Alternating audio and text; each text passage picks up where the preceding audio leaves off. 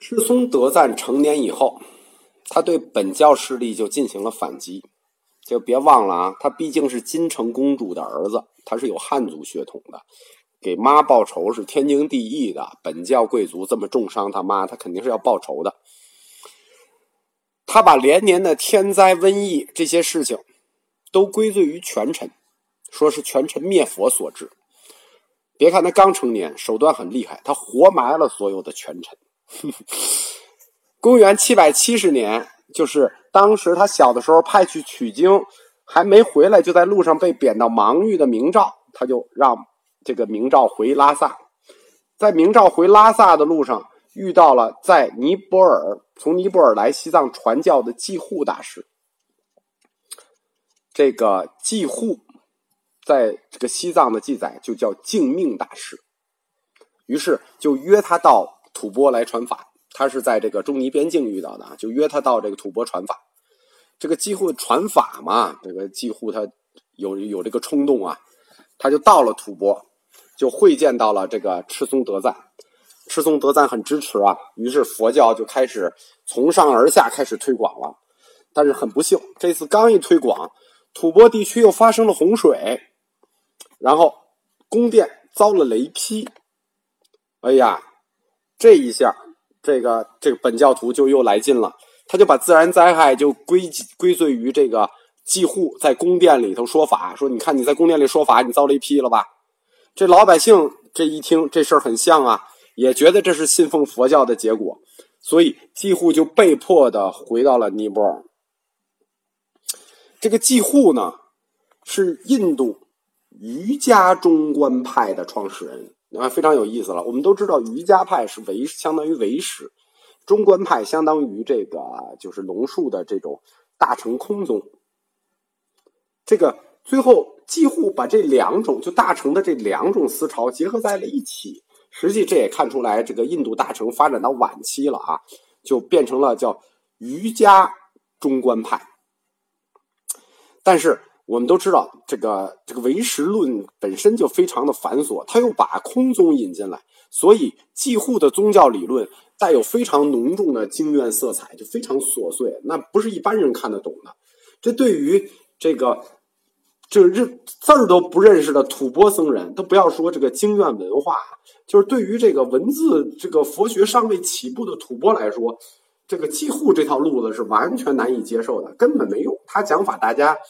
就听不懂，就像我这个讲课，这个有的时候我问朋友，这个很多朋友告诉我，直接就说你讲的我们听不懂。我说我讲的很简单啊，他说你听不懂。其实真正就是听不懂，几乎讲的佛教理论是一回事儿，这背后是有深刻的社会原因的，就是大家反佛。就是真正让西藏的统治阶层，或者说西藏上层难以接受佛教的，实际是佛教背后隐含的一种政治理论。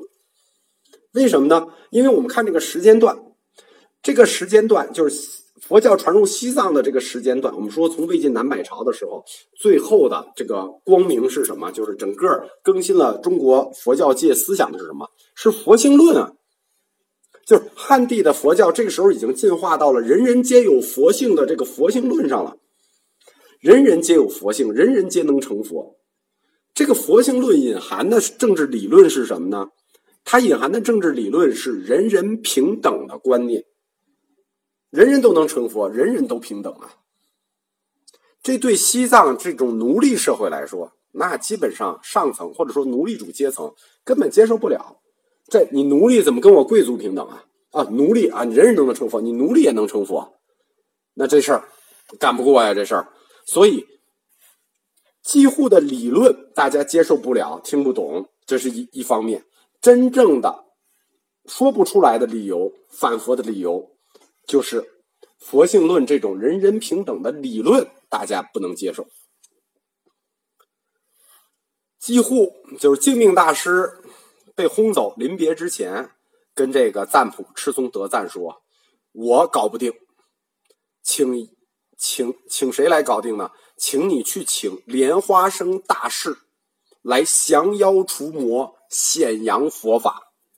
说明什么？说明几乎他已经意识到了，对付这帮没文化的人呢，说理没有用，你们不是就喜欢看神通吗？我就显点神通给你们看。所以几乎意识到了，只能通过密教才能扫清佛教在藏区传播的路。那他刚被轰走，那大家不能起这个事儿。过了一个阶段，风平浪静了，赞普又请明照到尼泊尔去请继护，让继护出面请莲花生，就是我我我这面子不够嘛。于是继护讲经，莲花生显神通，这一路就再次杀向了西藏，就是一路上几乎开始讲讲理。莲花生就开始显法，就是开始显神通了，一路显着神通杀入了拉萨，开始了西藏佛教以密法传教的一个新的局面。我们介绍一下莲花生吧，这个在藏传佛教里很厉害啊，他是宁玛派的祖师爷。莲花生号称乌金大师，他是乌长国人。乌长国这个地儿在哪儿呢？实际是在今天的巴基斯坦和印度的交界处，就是巴基斯坦和印度那五几年才分开啊。它本来历史上是一一个国家，它巴基斯坦和印度的交界处，这个地儿叫乌场，它是密教最积极的活动中心。中国史书上啊记载过这个地儿，而且一直是这个地儿是什么呢？说这个地儿是产长生树的地方，所以皇帝求长生术的地时候就去乌场国。关于莲花生大师的各种神话，我就不说了。大家随便找一本普通的些这个这个佛教小故事书都有。比如说什么他从千瓣莲花里出生啊，他集三世诸佛的法术之总集啊，就是有的故事已经写到了荒诞的地步，我就不讲了。因为我说我们讲的是佛教史啊，讲的不是佛教神话。莲花生大师在桑耶大显神通。就通过斗法，就跟《西游记》一样，就是大家斗法了。通过斗法降服了所有的本教巫师，就本教巫师对他各种挑战，全被他降服了。如果这是我的小人之心啊，如果我要没猜错啊，这个莲花生大师应该是古印度的一种魔术师。那古印度魔术师也是很厉害的。莲花生大师在佛教。传入西藏的这个过程里头，他的贡献是什么呢？就是说，他不光是通过法术让佛教杀进了西藏，他真正的贡献是发明了护法神系统。就是以前佛教没有这套系统，叫护法神系统。比如汉地佛教里就没有护法神系统，说玉皇大帝是那个释迦牟尼的护法神，没有这套系统。但莲花生发明了这套护法神系统。因为佛教在初传藏区的时候，本教是根深蒂固的，信仰本教的人他不支持啊，说你这个佛教里头的神都是外国神，呃，释迦牟尼外国人吧，什么文殊菩萨外国人吧，啊，这个就是你说的这些神，什么阿难迦叶这些这些佛是罗汉都是外国人，没有我们藏族人，于是他在信仰上就有隔阂，对吧？就好像说让我们相信。嗯，一堆呃，一堆美国人啊，这这个比喻不太恰当啊。总之，他这种信仰上有隔阂，因为本教他这个信仰自然神系统都是什么呀？相信河神，相信山神，呃，湖里湖神，比如说像纳木错，呃，大家就相信纳木错里有神，是这个帝释天的女儿，女神纳木错女神。比如藏地的四大神山，嗯，就是呃，亚拉香波。念青唐古拉，嗯，库拉日杰，就是东南西北四大神山都有山神。莲花生大师就吸收了这些本地神、山神、湖神，形成了护法神，构筑了藏传佛教独特的叫万佛殿系统。就是它有万藏传佛教有万佛殿，什么都是佛，而且它这个护法神不光汇集神，它也汇集人。就是说，你只要信仰佛教，支持佛教，你当然不是神了，但你就是我们佛教的护法。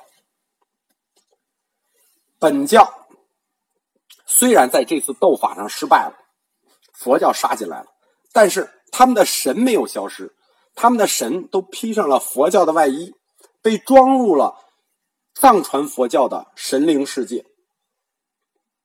可以说，莲花生大师这次成功的把佛教传入了西藏，但本教也没什么损失，可以说皆大欢喜，非常成功。因为这次佛教的传入，我们说松赞干布那次传入失败了，这次传入那就算成功了。因为这次成功的佛教传入，后来藏传佛教史上就尊称净命大师莲花生。和赤松德赞叫藏传佛教三杰。关于这个藏传佛教三杰，藏文里有一个专门的词，叫堪洛曲松，是他们的简称。净命大师，他他是那个这个超严寺的主持嘛，就是堪布。洛洛本白马琼乃就是莲花生大师，曲就是藏王。